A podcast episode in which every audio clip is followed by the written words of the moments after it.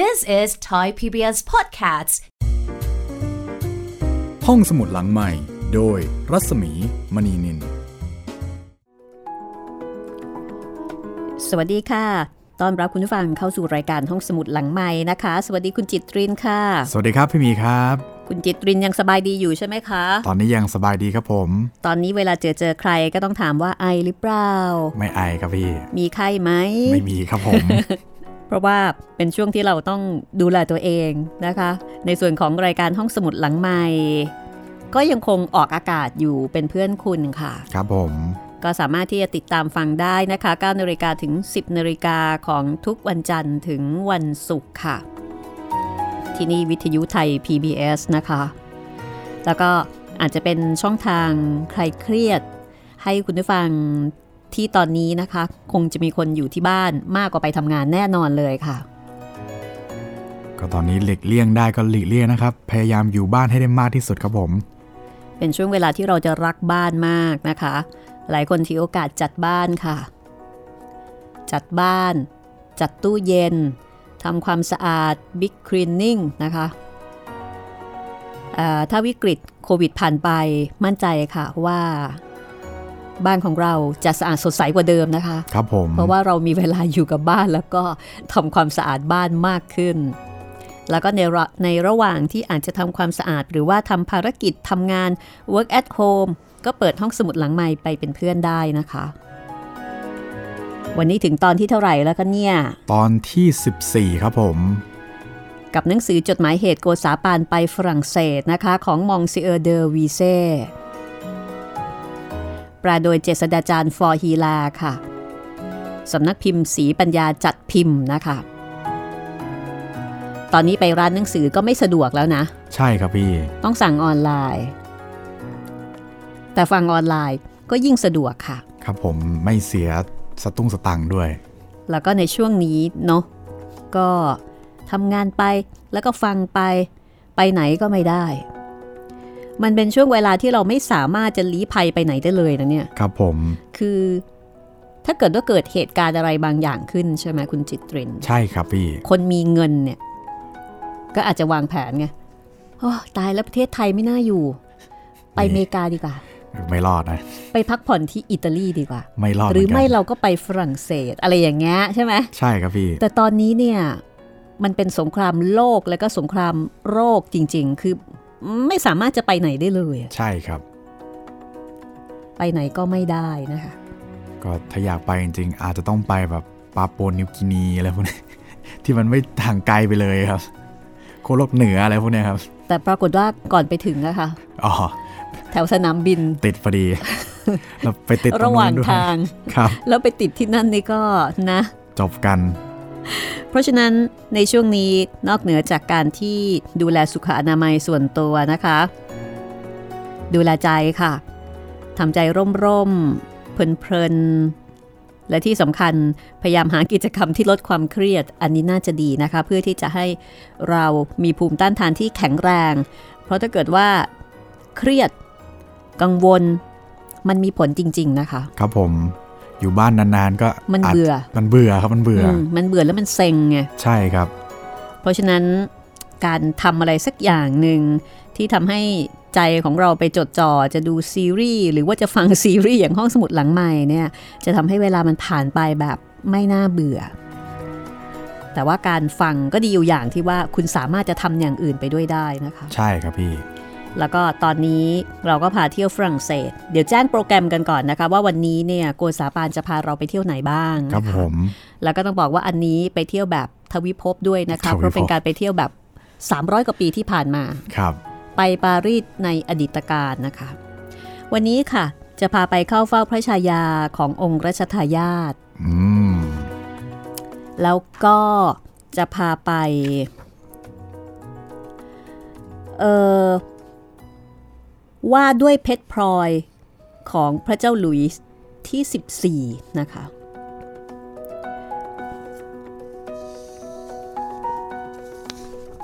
และหลังจากนั้นค่ะ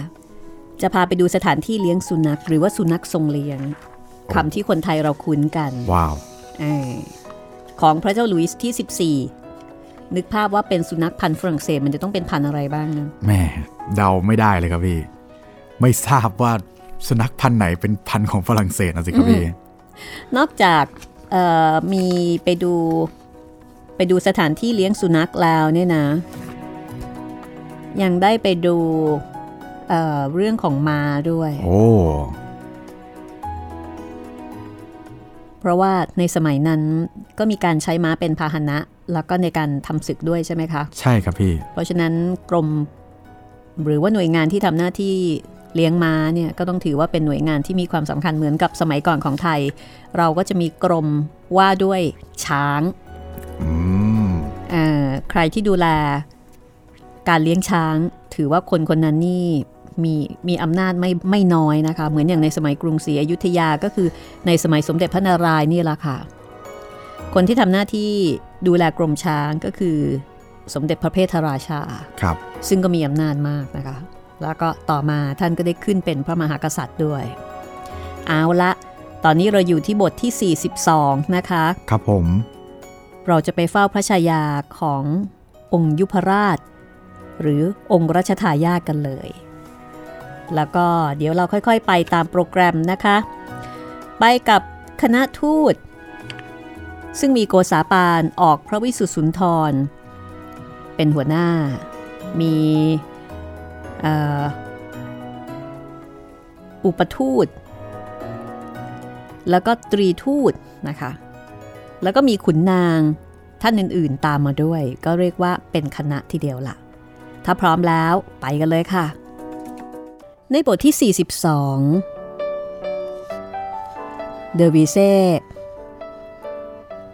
เล่าถึงการที่ราชทูตไทยได้ไปเข้าเฝ้าพระชายาแห่งองค์รัชทายาทซึ่งเคยงดมาครั้งหนึ่งจำได้ไหมคะตอนนั้นพระนางเนี่ยเพิ่งจะประสูติพระโอรสใหม่ๆก็เลยไม่สะดวกที่จะให้เข้าเฝ้าการเข้าเฝ้าพระชายาขององค์รัชทายาทครั้งนี้นะคะก็ดำเนินไปแบบเดียวกับคราวที่เข้าเฝ้าพระเจ้าหลุยส์ที่สิบสี่คือราชทูตก็กระทำเกียรติยศแก่พระนางเช่นเดียวกับที่เคยกระทำต่อพระเจ้าแผ่นดินทุกประการไม่มีผิดและแสดงความเคารพเท่าๆกันคือขั้นตอนในการเข้าเฝ้าการหมอบกราบการแต่งกายที่ต้องสวมลอมพอกทุกอย่างเหมือนกันให้เกียรติสูงสุดในเวลาการสนทนาปราศัยระหว่างพระชายาขององค์ยุพราชและราชทูตไทยก็เป็นไปด้วยดีนะคะมีการปรารภถึงพระราชธิดาของสมเด็จพระนารายณ์เช่นพระราชธิดานั้นได้ทรงทราบด้วยความสมนัสยินดีเป็นอย่างยิ่งว่าพระชายาของรัชทายาทนี้มีพระราชโอรสอยู่หลายพระองค์เป็นที่หวังต่อความสุขแห่งประเทศฝรั่งเศสและประเทศสยามในอนาคตเป็นอันมากโดยเหตุว่าเมื่อบรรดาพระราชกุมารของพระองค์ได้เจริญวัยและซึมซาบจากพระชนนีว่าการมิตรไมตรีในระหว่างชาติต่อชาติเป็นของประเสริฐเลิศล้นเท่าใดสำหรับอาณาประชาราษฎร์ทั่วไปก็ไม่ต้องสงสัยว่าพระราชกุมารเหล่านั้นจะไม่ทรงพระอุตสาหะในการที่จะทรงทำนุบำรุงมิตรภาพในระหว่างกรุงสยามและกรุงฝรั่งเศสให้ยิ่งสนิทสนมยิ่งขึ้นทุกทีจากนั้นท่านราชทูตก็ได้ทูลถวายเครื่องราชบรรณาการต่างๆซึ่งพระราชธิดาแห่งสมเด็จพระนารายณ์ได้ทรงจัดส่งมาถวายซึ่งโกษาปานก็ได้ทูลพระชายาขององค์รัชทายาทนั้นว่าสิ่งเหล่านี้เป็นแต่เพียงตัวอย่างแห่งสิ่งของที่มีอยู่ในเมืองไทยเท่านั้นถ้าพระแม่เจ้าอยู่หัวทรงสังเกตเห็นพระราชโอรสองค์ใดทรงชอบพระทัยในสิ่งใดขอได้ทรงพระกรุณา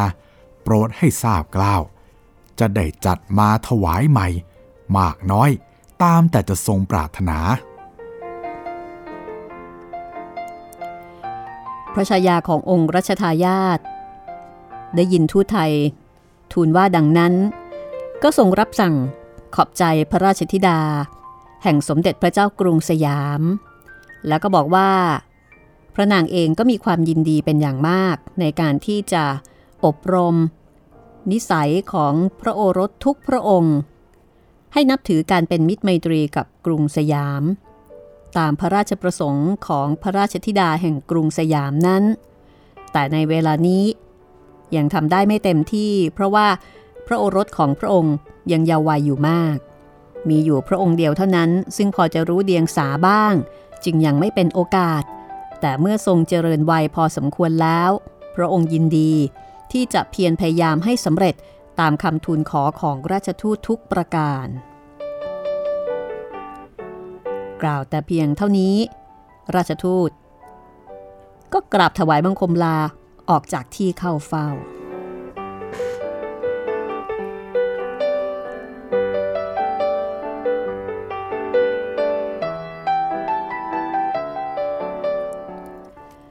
ตอนที่ราชทูตสยามเข้ามาเมืองฝรั่งเศสใหม่ๆนั้นทุกคนพากันเชื่อว่าอะไรที่งดงามที่สุดจะต้องอยู่ที่กรุงปารีสดังนั้นราชทูตก็เลยมั่นใจเสียก่อนที่จะเข้ามาถึงว่าถึงแม้จะพบอะไรที่งามอัศจรรย์ก็จะถือว่าเป็นแค่ของธรรมดาแต่พอมาเห็นด้วยตาจริงๆทุกคนก็ถึงกับตาลายไปตามๆกันเห็นเป็นอัศจรรย์ยิ่งกว่าที่ได้นึกได้ฝันเอาไว้ซะอีกโดยเฉพาะตอนที่ท่านเสนาบดีเดอเซเยลาได้นำเครื่องสูงของพระเจ้าหลุยส์ที่สิบสี่ซึ่งล้วนแล้วไปด้วยแก้วเพชรพลอยอันหาค่ามิได้ออกมาให้ชมซึ่งก็ทำให้บรรดาทูตทั้งหลายถึงกับตกตะลึงในสิ่งที่ได้เห็นก็คือเอาเครื่องประดับศีรษะมงกุฎของพระเจ้าหลุยส์ที่สิบสี่เนี่ยออกมาให้ชมแน่นอนว่าก็คงประกอบไปด้วยเพชรพลอยที่คัดมาแล้วอย่างดีซึ่งเดอวิเซ่ก็บอกว่ามีเพชรพลอยเม็ดโตๆที่น้ำบริสุทธิ์ใสสะอาดเมื่อได้ชมเช่นนั้นแล้วราชทูตที่หนึ่งซึ่งน่าจะหมายถึงโกษาปานก็ได้กล่าวว่าในทั่วบูรพาทิศที่ได้เที่ยวดูมาแล้วเช่นที่เมืองจีนเมืองอินเดียและญี่ปุ่นเป็นต้นจะหาเพชรเม็ดใหญ่ๆที่มีแววงามเท่ากับของพระเจ้าหลุยส์ที่สิบสี่นั้นเป็นไม่มีแล้วถึงจะมีก็ไม่มากมายเท่านี้ด้วยได้ยินแต่เขาเล่าลือกันว่าพระเจ้ามองโคมีเม็ดที่โตและงามยิ่งแต่ก็ยังไม่เคยเห็นจึงได้มาเปรียบกับเพชรเหล่านี้ไม่ได้แต่เข้าใจว่าคงจะเทียบไม่ได้กับของพระองค์ส่วนไข่มุกนั้นในเมืองอินเดียเคยเห็นที่งามกว่านี้อีกแต่ในส่วนเพชรพลอยต่างๆไม่มีที่ไหนจะสู้ที่นี่ได้เลยแต่ก็ไม่น่าอัศจรรย์ใจเลยด้วยว่าเมื่อใดเทพยดาเชิญพระมหาราชาซึ่งทรงพระอภินิหารเสมอเท่าพระเจ้าหลุยส์ที่สิบสี่นี้ให้เสด็จลงมาสมภพในโลกแล้วเครื่องแก้วทองนพรัตน์ชัชวาลทุกอย่างก็ย่อมทรงบันดาลให้บังเกิดมาเป็นคู่พระบารมีของพระองค์ด้วยฉลองพระองค์ที่พระเจ้าหลุยส์ที่สิบสี่ทรงสวมเมื่อตอนราชทูตเข้าเฝ้านั้นราชทูตได้ชมดูในคราวนี้แบบชัดๆใกล้ๆจึงได้เห็นว่าเป็นฉลองพระองค์ที่หาค่าไม่ได้หาค่าไม่ได้ก็คือไม่สามารถที่จะประเมินราคาได้เพราะว่านอกจากทองแล้วก็เพชรนินจินดาซึ่งมีอยู่เป็นปกติแล้วมีอยู่เป็นปกติก็หมายถึงว่าประดับประดาบนฉลองพระองค์เป็นปกติเพราะว่านอกจาก ทองแล้วก็เพชรนินจินดาซึ่งมีอยู่โดยเป็นปกติแล้วยังมีเพชรเม็ดใหญ่ๆซึ่งประดับฉลองพระองค์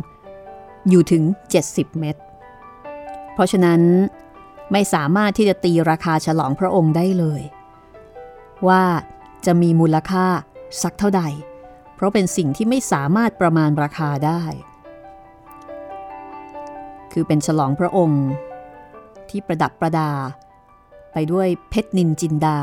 แล้วก็ทองแล้วก็ไม่ได้เป็นเพชรซึ่งหาได้โดยทั่วไปแต่เป็นเพชรที่คัดมาแล้วเพชรเม็ดโตโตแล้วมีตั้งเจ็ดสิบเม็ดนะคะนี่ว่ากันแต่เพชรพลอยเฉพาะของพระเจ้าหลุยส์ที่สิบสี่พระองค์เดียว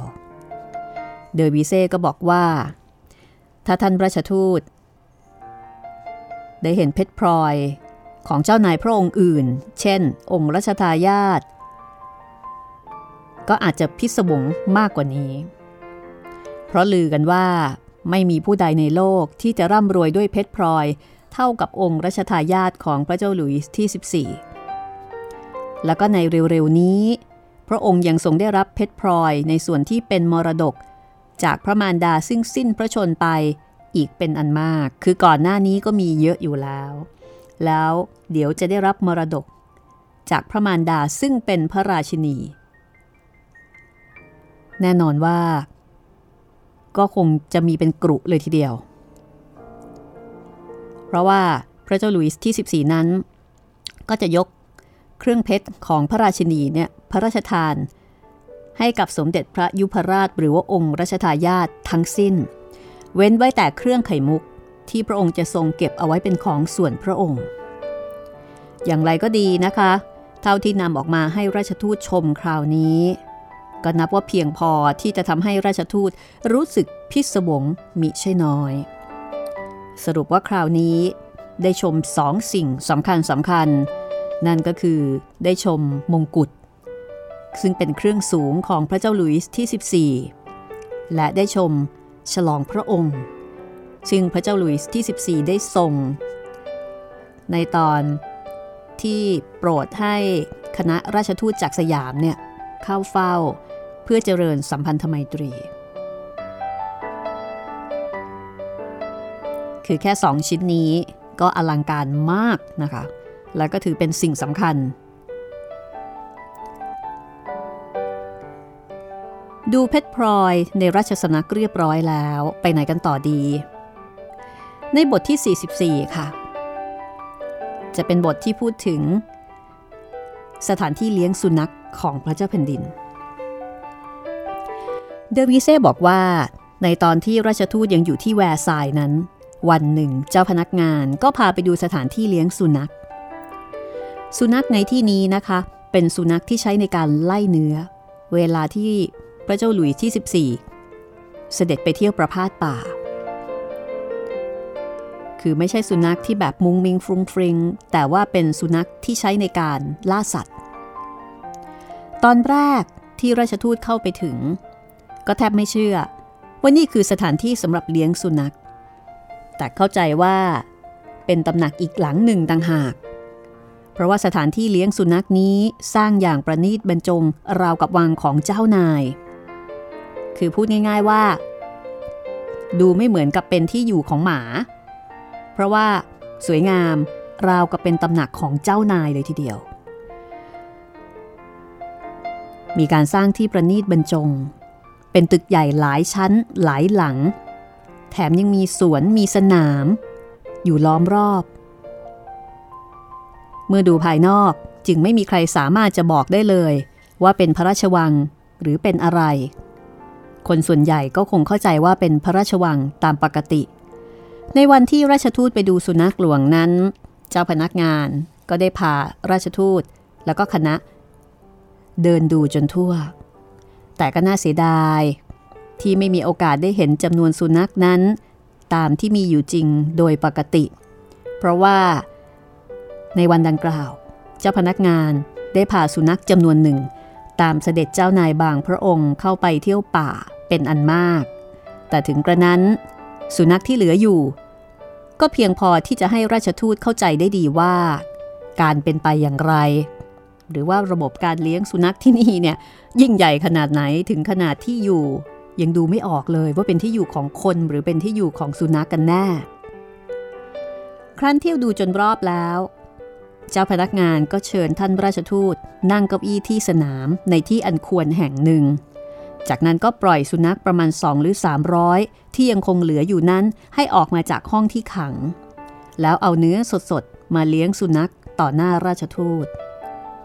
คือแสดงว่าเลี้ยงเอาไว้เยอะมากเพราะว่าเท่าที่เหลืออยู่ในตอนนั้นที่ไม่ได้ไปกับการล่าสัตว์เนี่ยเหลืออยู่ตั้งสองร้อย สามร้อยตัวนะคะแล้วที่พาตามเสด็จเจ้านายบางพระองค์เข้าไปอันนั้นก็ไม่รู้ว่าพาไปประมาณกี่ตัวก็แสดงว่ามีอยู่หลายร้อยตัวเมื่อดูเสร็จเรียบร้อยแล้วโกษาปานราชทูตก็ได้กล่าวว่าแท้จริงแค่ลำพังความคิดของคนคนเดียวก็เหลือกำลังจะนึกฝันว่าภายในบริเวณแวร์ซายนี้มีข่าวของแปลกประหลาดสักกี่อย่าง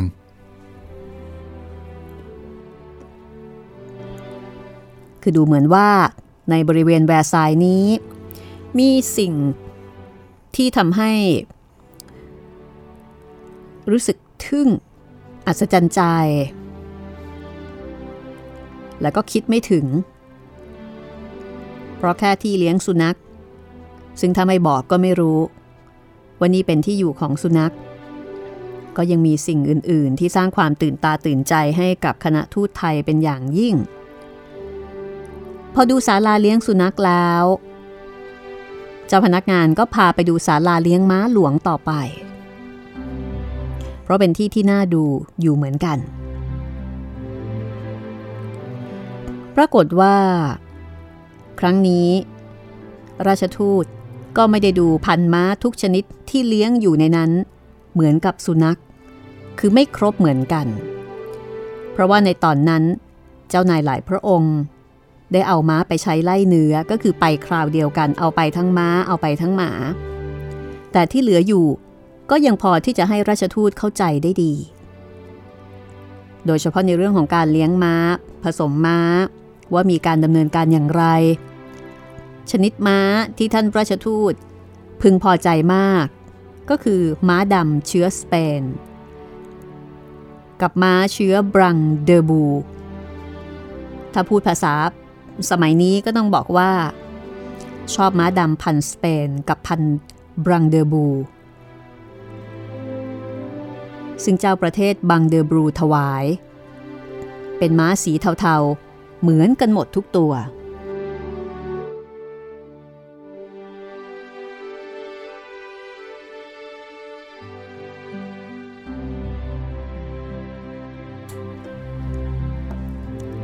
นอกจากนั้นราชทูตยังได้ชมม้าอีกหลายชนิดเช่นพันม้าฝรั่งเศสพันม้าอังกฤษแล้วก็ในโอกาสที่ราชทูตไทยได้เข้าไปเยี่ยมชมนี้เจ้าพนักงานก็ได้แต่งม้าเหล่านั้นเหมือนกับที่เคยแต่งในเวลาที่มีงานหลวงคือแต่งองค์ทรงเครื่องให้ด้วยนะคะคือม้าม้าขี่เนี่ยแต่งเครื่องขาวเครื่องแดงเฉพาะที่หัวแต่ถ้าเกิดเป็นม้าเทียมเข้าใจใช่ไหมคะม้าขี่ก็เอาไว้ขี่ม้าเทียมก็คือม้าที่เอาไว้ลากรถอันนี้จะแต่งเครื่องขาวเครื่องแดงทั้งหัวแล้วก็ทั้งหางต่างกันนิดนึงนะคะพอดูม้าเสร็จก็ไปดูเครื่องอ่านม้าเบาะม้าแล้วก็เครื่องเคราม้าต่างๆพร้อมทั้งอาวุธซึ่งเป็นอุปกรณ์ของคนขี่คนขับก็ล้วนแล้วประกอบไปด้วยเงินด้วยทองทั้งนั้นในกรมอัศวราชหรือว่าในกรมม้านี้โกษาปานแสดงความพึงพอใจในสามสิ่งซึ่งเป็นข้อใหญ่ๆดังนี้ค่ะข้อแรกโกษาปานชมว่ามีการจัดระเบียบได้สะอาดสะอ้านเรียบร้อยดีเป็นอย่างยิ่งข้อที่สองชมว่าเป็นสถานที่ที่มีความสง่าผ่าเผยแล้วก็ใหญ่โตโมโหฬารเป็นอย่างยิ่งและประการที่สามชมว่าพระเจ้าหลุยส์ที่สิบสี่มีรถม้ามากมายเหลือที่จะพรรณนาได้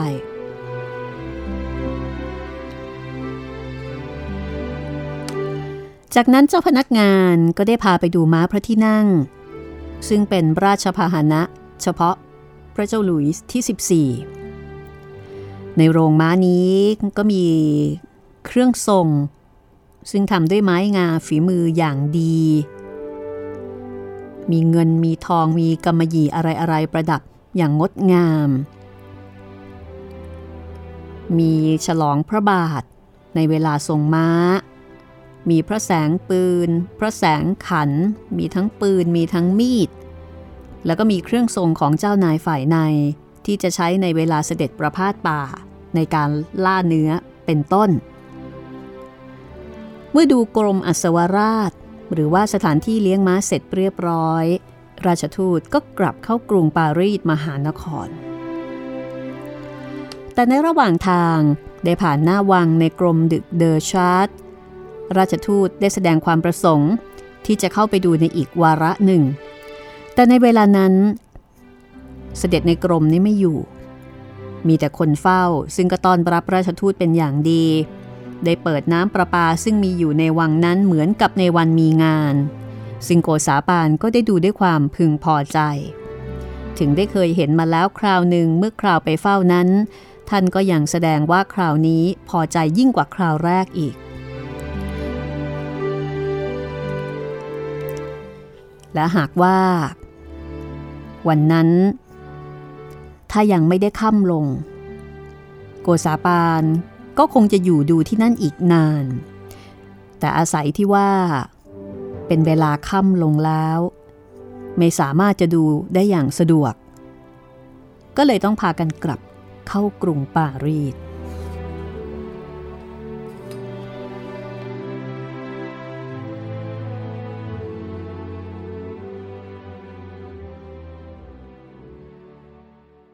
ดูเพชรดูพลอยก็แล้ว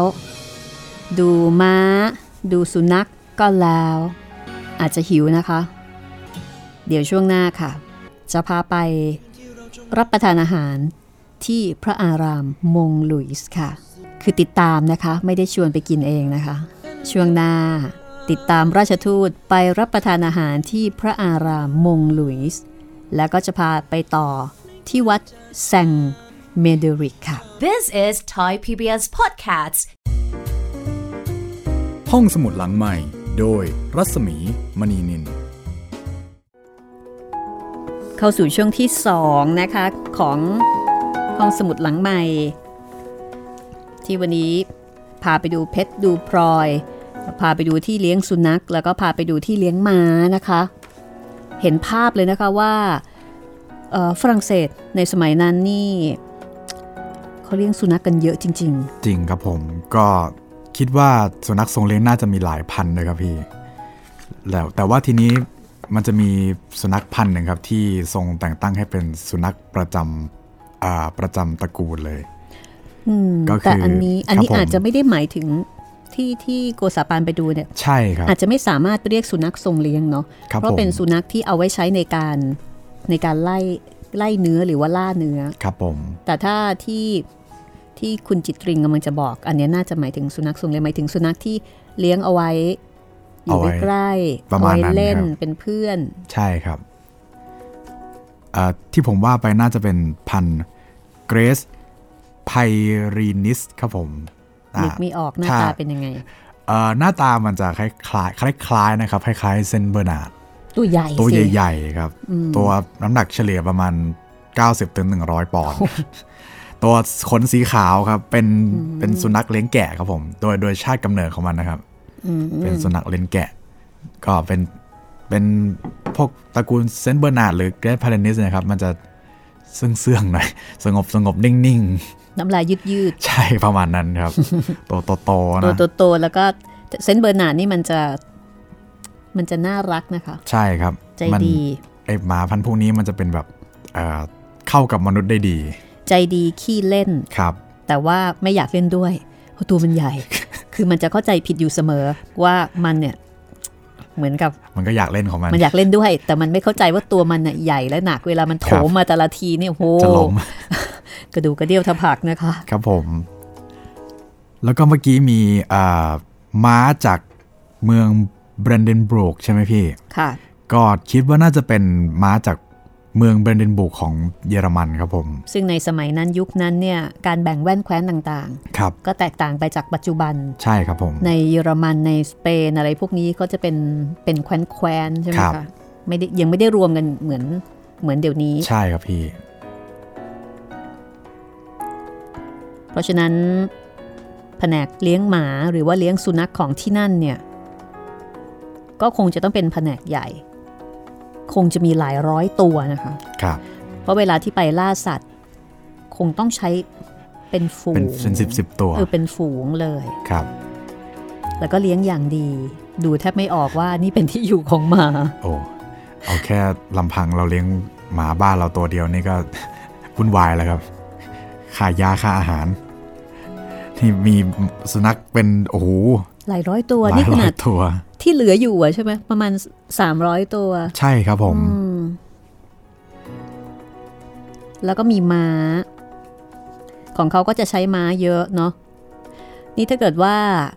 ราชทูตของทางฝรั่งเศสมาบ้านเราเนี่ยเข้าใจนะคะว่าน่าจะน่าจะได้รับการพาไปชมกรมม้ากรมพระโคชบาลครับผมถ้ามาบ้านเราก็ต้องไปดูช้างค่ะครับเขาคงงงโอ้โหบ้านเขาแค่เลี้ยงหมาเราเลี้ยงช้างเลยเหรอช้างนี่คือรถถังนะคะครับผมคือรถถังในการศึกดีๆนี่เองคนที่คุมกรมพระโคชบาลหรือว่ากรมช้างนี่เท่ากับว่าคุณถ้าเป็นสมัยนี้ก็คุณคุมรถถังอ่ะครับเพราะฉะนั้นจะมีผลมากกับการปฏิวัติกับการรัฐประหารกับการทำศึกนะคะก็ใช้งานแตกต่างกันเพราะของบ้านเราบ้านเรามีช้างแต่บ้านเขาจะให้ความสำคัญกับม้าแล้วก็สุนัขซึ่งใช้ในการล่าเนื้อนึกภาพราชทูตนะคะว่าคือตอนแรกราชทูตเนี่ยนึกไม่นึกไม่ถึงว่าโอ้โหตึกใหญ่ๆเนี่ยจะเป็นที่อยู่ของหมาเลยเนี่ยแม่นึกออกเลยนะถ้าเป็นเราเราก็คงแปลกใจครับผมเพราะว่าบ้านเราสถานที่สำหรับเลี้ยงสุนัขเนี่ยก็คือเป็นที่ที่เลี้ยงสุนัขอ่ะเราก็จะแยกกันออกอ่ะใช่นี่คงสวยงามมากอันนี้คงคงอลังการแบบว่าคงเวอร์ๆเล็กน้อยว่าว้าวโอ้ เอาละทีนี้นะคะราชทูตจะไปรับประทานอาหารค่ะที่พระอารามมงหลุยส์นะคะซึ่งจะมีบาทหลวงลาชาสนะคะซึ่งเป็นอาจารย์ของพระเจ้าหลุยส์ที่สิบสี่เนี่ยเป็นผู้เชิญราชทูตให้ไปรับประทานอาหารที่นั่นอันนี้ก็น่าสนใจนะคะหลังจากนั้นขากลับค่ะจะพาไปดูวัดค่ะวัดแซงเมเดริกนะคะ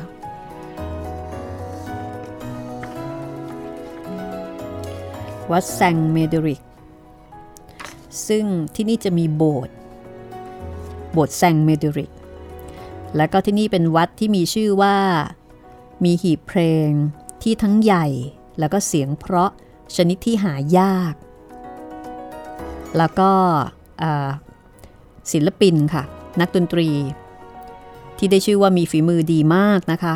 ก็บรรเลงอยู่ที่นั่นด้วย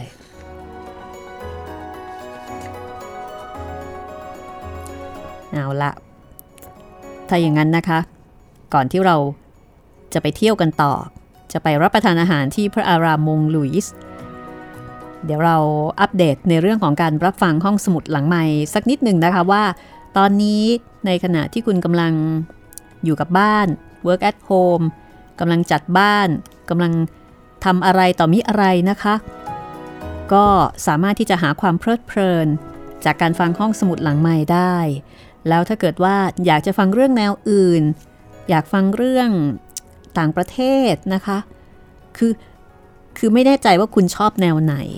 แต่เราเนี่ยมีหลายแนวด้วยกันที่จะให้คุณเลือกถ้าคุณไม่ชอบฟังแนวนี้นะคะเดี๋ยวลองฟังแนวอื่นๆค่ะเดี๋ยวให้คุณจิตรินแนะนำดีไหมคะสำหรับสมาชิกใหม่ที่อาจจะเพิ่งมาฟังอาจจะเพิ่งได้รับการแนะนำให้ให้มาฟังใช้บริการห้องสมุดหลังไมค์ครับผมก็ช่องทางการรับฟังนะครับหลักๆเลยก็มีทางเว็บไซต์ ดับเบิลยู ดับเบิลยู ดับเบิลยู ดอท ไทย พี บี เอส เรดิโอ ดอท คอม ทางแอปพลิเคชัน Thai พี บี เอส Radio ทางพอดแคสต์นะครับห้องสมุดหลังไมค์แล้วก็ทาง YouTube Channel ไทย พี บี เอส Podcast นะครับส่วนเรื่องที่อยากจะแนะนำเลยนะครับก็ถ้าอยากจะอ่านวรรณกรรมนิยายต่างประเทศก็มีทั้งคนค่อมแห่งนอตรดามครับพี่มี Animal Farm ของ George Orwell อะไรพวกนี้แล้วก็ยังมีเอ่อของไทยที่เป็นประวัติศาสตร์แนวๆนี้ก็ยังมีผลัดแผ่นดินมีชีวิตอุทิศเพื่อสยามอะไรแบบนี้ครับผมอืมค่ะหรือถ้าเกิดว่าใครที่อยากฟังที่มันหลอนๆหน่อยครับผมตื่นเต้นหวาดเสียวเชิญเรื่องผีเลยค่ะครับถ้าตื่นเต้นหวาดเสียวเลยนะครับแนะนำเป็นโรงแรมผีครับผมค่ะหรือว่าถ้าอยากมีหลอนๆแต่เบาๆซอฟๆก็แนะนำเป็นรวมเรื่องผีของอาจารย์เหมเวชกรครับผมก็จะเป็นการถูกหลอกแบบย้อนยุคนะคะครับผม ถูกหลอกแบบเอ่ออะไรนะพีเรียดเล็กน้อยครับด้วยผีไทยใจดีหลอกแบบพอหอมปากหอมคอนะคะให้ตกใจนิดๆ นิด นิด นิดค่ะอืมไม่เยอะไม่เยอะครับผมไม่สยองมากนักแล้วก็ยังมีเล่มที่ผมแนะนำให้วัยรุ่นฟังกันเลยนะครับก็คือบุรุษผู้มั่งคั่งที่สุดในบาบิโลนครับผมโอ้อันนี้สำคัญมากเลยนะเพราะว่ามันเป็นเรื่องของการจัดการการเงินครับแล้วก็เขาเล่าสนุกมากยิ่งยุคสมัยนี้แล้วการแบบเพิ่มสกิลให้ตัวเองนี่เป็นเรื่องสำคัญแล้วก็ควรจะต้องฟังตั้งแต่ยังเป็นวัยรุ่นด้วยพออายุเยอะๆจะได้ไม่ลำบากครับผมคือถ้าไปฟังตอนอายุเยอะๆแล้วเนี่ยนะเดี๋ยวมันไม่ทันเดี๋ยวมันจะมันจะเดี๋ยวมันจะสายไปมันจะไม่มีให้เก็บใช่ครับ ต้องรีบฟังรีบเก็บนะคะแหมนี่ยังเสียดายเลยนะว่ามาเจอเล่มนี้ช้าไปนิดนึงครับผมไม่งั้นถ้าไม่งั้นรวยไปแล้วเนี่ยใช่ แนะนำเลยครับแนะนำเล่มนี้ดีมากครับสนุกมากบุรุษผู้มั่งคั่งแห่งบาบิโลนนะคะก็เหมือนก็เป็น how to ในการบริหารจัดการเงินใช่ครับเหมือนคล้ายๆถ้ายุคสมัยนี้อาจจะเป็นพ่อรวยสอนลูกนะอะไรทำนองนั้นแต่ว่าเขาเล่าผ่านเรื่องราวในสมัยโบราณครับของประชาชนชาวบาบิโลนนะคะครับสนุกค่ะอยากให้ลองไปฟังนะคะอันนี้ก็เป็นเมนูส่วนหนึ่งที่เราคัดมาให้คุณได้ฟังนะคะชอบเรื่องไหนแนวไหนแบบไหนยังไงก็ลองเข้าไปเยี่ยมดูได้นะคะอ๋อมีอันนี้อีกครับผมเอ่อแปดเทพอสูรมังกรฟ้าสำหรับคอหนังจีนต้องการความตื่นเต้นนะมาเป็นเรียกว่าเป็นจุดเริ่มต้นจักรวาลกิมยงครับผมร้อยตอนเนาะประมาณแปดเทพอสูรมังกรฟ้าประมาณร้อยตอนได้ครับผมค่ะดิฉันคิดว่านะคะคุณสามารถฟังได้จนโควิดจากไปค่ะ ก็พอฟังแปดเทพอสูรจบแล้วไปฟังอ่าอาจจะไปดูซีรีส์อย่างอื่นได้สนุกขึ้นครับเพราะมันจะเป็นความรู้พื้นฐานใช่ครับมันเป็นปูปูแบบเซตอัพของอ่านิยายกำลังภายในเกือบทุกเรื่องของกิมยงเลยครับเหมือนมาปฐมนิเทศใช่ครับผมว่างาน ร้อยตอนค่ะรับรองนะคะคุณอาจจะลืมไวรัสไปชั่วคราวเลยค่ะครับแล้วก็โลดแล่นไปในอาณาจักรจินตนาการกำลังภายในของกิมยงซึ่งสนุกมากนะคะเอาละถ้างั้นเข้าใจว่าน่าจะหิวกันแล้วค่ะครับผม ตามโกษาปานไปหาอะไรกินที่พระอารามมงหลุยส์กันดีกว่านะคะ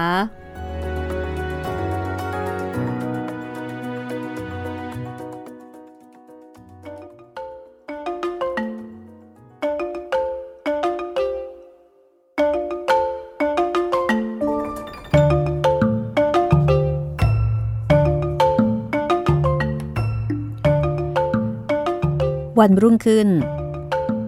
หลังจากที่ราชทูตได้ไปที่พระอารามของคณะนักบวชเยซูอิตที่มงหลุยส์พอเที่ยวเดินดูอะไรต่อมิอะไรในบริเวณพระอารามนั้นแล้วบาทหลวงเดอลาชาสซึ่งเป็นหัวหน้าคณะแล้วก็เป็นพระอาจารย์ของพระเจ้าหลุยส์ที่สิบสี่ด้วยก็ได้เชิญท่านราชทูตและคณะให้ไปรับประทานอาหารที่วัดนั้นซึ่งราชทูตก็รับเชิญการเลี้ยงอาหารที่พระอารามนี้ บาทหลวงก็ได้จัดอย่างประณีตสมกับเกียรติยศแห่งราชทูตของพระเจ้ากรุงสยามตลอดเวลาที่นั่งรับประทานอาหารนั้นก็มีนักเรียนนักบวชนักร้องนักนักดนตรีอื่นๆมาบรรเลงมาร้องเพลงตลอดเวลานับว่าเป็นการรื่นเริงซึ่งนานๆจะมีในวัดสักครั้งหนึ่งเรียกว่าเป็นการต้อนรับที่สมศักดิ์ศรีแล้วก็เป็นการต้อนรับที่มีดนตรีซึ่งนานๆจะมีทีเป็นกรณีพิเศษในบรรดาพระสงฆ์สามเณรจริงๆต้องบอกว่าในบรรดานักบวชในนั้นเนี่ยซึ่งล้วนแล้วแต่เป็นผู้มีสมณศักดิ์บาทหลวงเดลาแชซึ่งเป็นพระอาจารย์ของพระเจ้าหลุยส์ที่สิบสี่กับสังฆราชเมืองโบวาก็นั่งเป็นประธานอยู่ในที่นั้นด้วยราชทูตได้แสดงความพอใจในบาทหลวงเยซูอิตเหล่านั้นว่ามีความชำนาญในการปฏิสันถานต้อนรับแขกผู้ไปมาหาสู่ให้อยู่สบายใจดีเป็นอย่างยิ่งราชทูตยังบอกอีกว่าตำบลที่ตั้งแห่งพระอารามนี้ถือเป็นทำเลที่เหมาะดีเพราะว่าสูงกว่าพื้นที่โดยรอบทุกๆด้านไม่ว่าจะเป็นทางทิศใดก็สามารถจะแลเห็นบริเวณพระอารามได้ไกลๆโดยสะดวกคือเป็นพื้นที่สูงไม่ว่าจะอยู่ตรงไหนของเมืองก็จะเห็นวัดนี้ได้สะดวก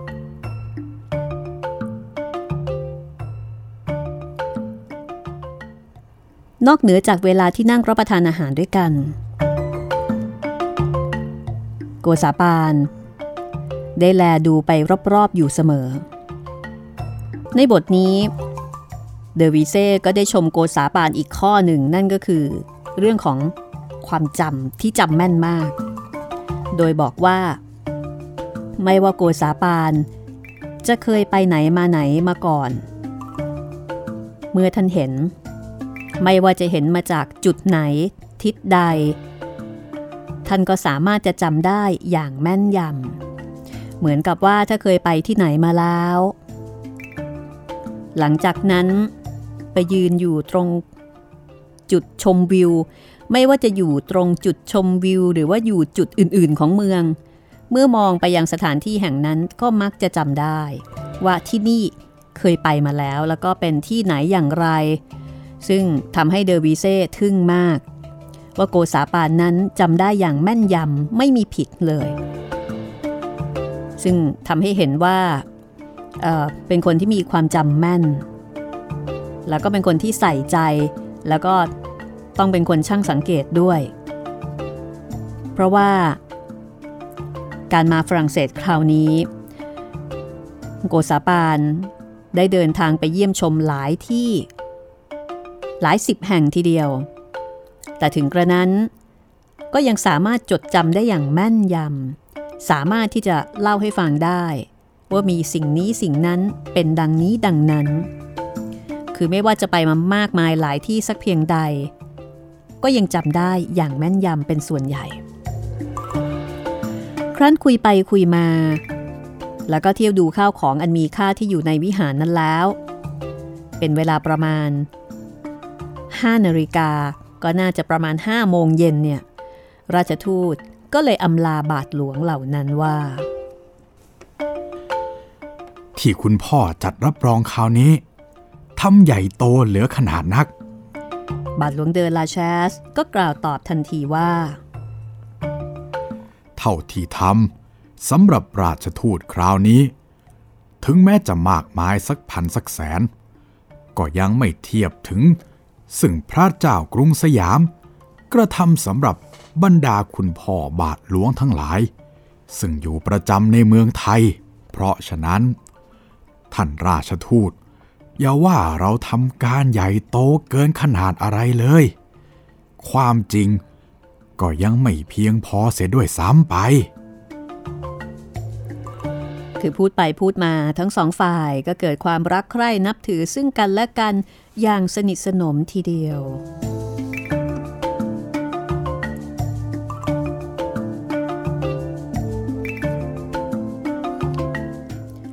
อนเมื่อกลับจากสำนักเยซูอิตนั้นราชทูตได้แวะเข้าไปที่โบสถ์แซงต์เมเดริกซึ่งเป็นวัดที่มีชื่อว่าคือได้ชื่อว่ามีหีบเพลงที่ทั้งมีขนาดใหญ่แล้วก็เสียงเพราะอย่างที่หาได้ยากทั่วประเทศประจวบเหมาะกับคนที่เป็นครูทางดนตรีกำลังบรรเลงอยู่ที่นั่นพอดี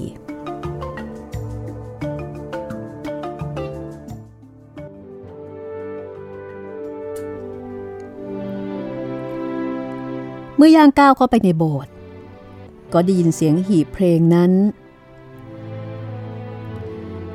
โกษาปานมีท่าทีที่พึงพอใจอยากจะอยู่ฟังต่อไปอีกนานแต่ก็มีเรื่องที่ทำให้เกิดความรำคาญตรงที่ว่ามีผู้คนมากมายกำลังทำกิจวัตรอยู่ในเวลานั้นด้วยคือมีคนอยู่ในโบสถ์ก่อนหน้านี้เป็นจำนวนหนึ่งนะคะซึ่งก็น่าจะเยอะพอสมควรเมื่อคนเหล่านี้รู้ว่าผู้ที่มาใหม่คือราชทูตจากสยามต่างก็กรูเกลียวเข้ามามองจนกระทั่งคณะของโกษาปานจำเป็นต้องถอยออกมานอกวัด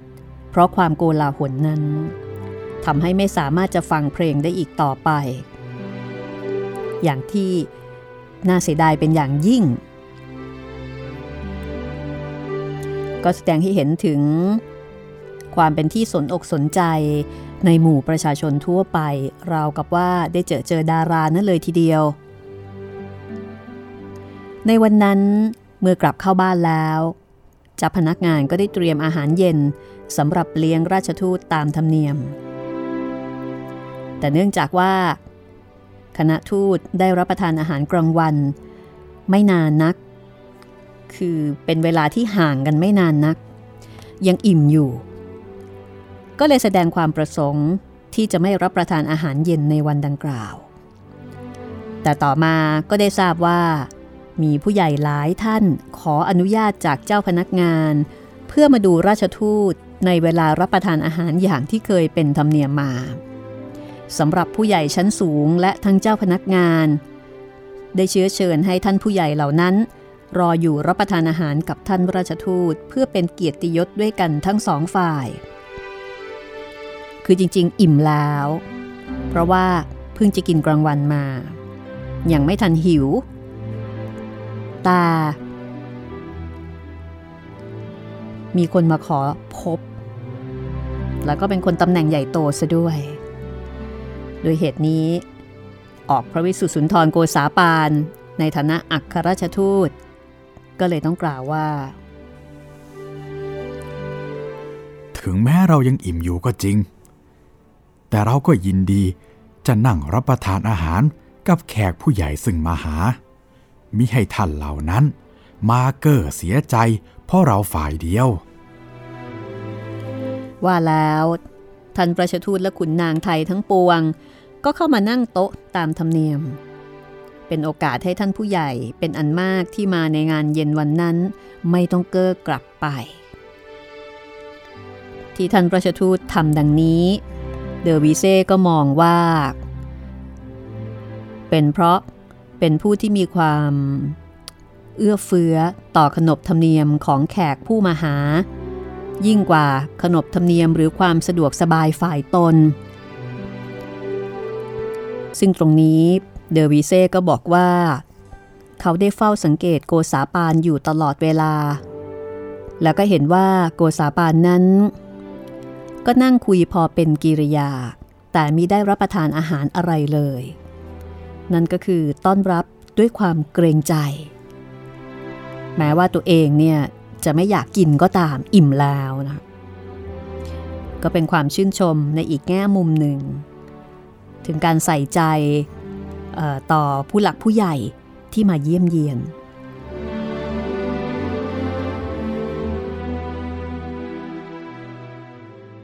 ก็จบไปอีกตอนหนึ่งนะคะวันนี้ไปหลายที่มากเลยครับแล้วก็พอกลับมาว่าจะพักผ่อนซะหน่อยก็ต้องต้อนรับแขกอีกครับผมคือชีวิตของคนเป็นทูตนี่ต้อง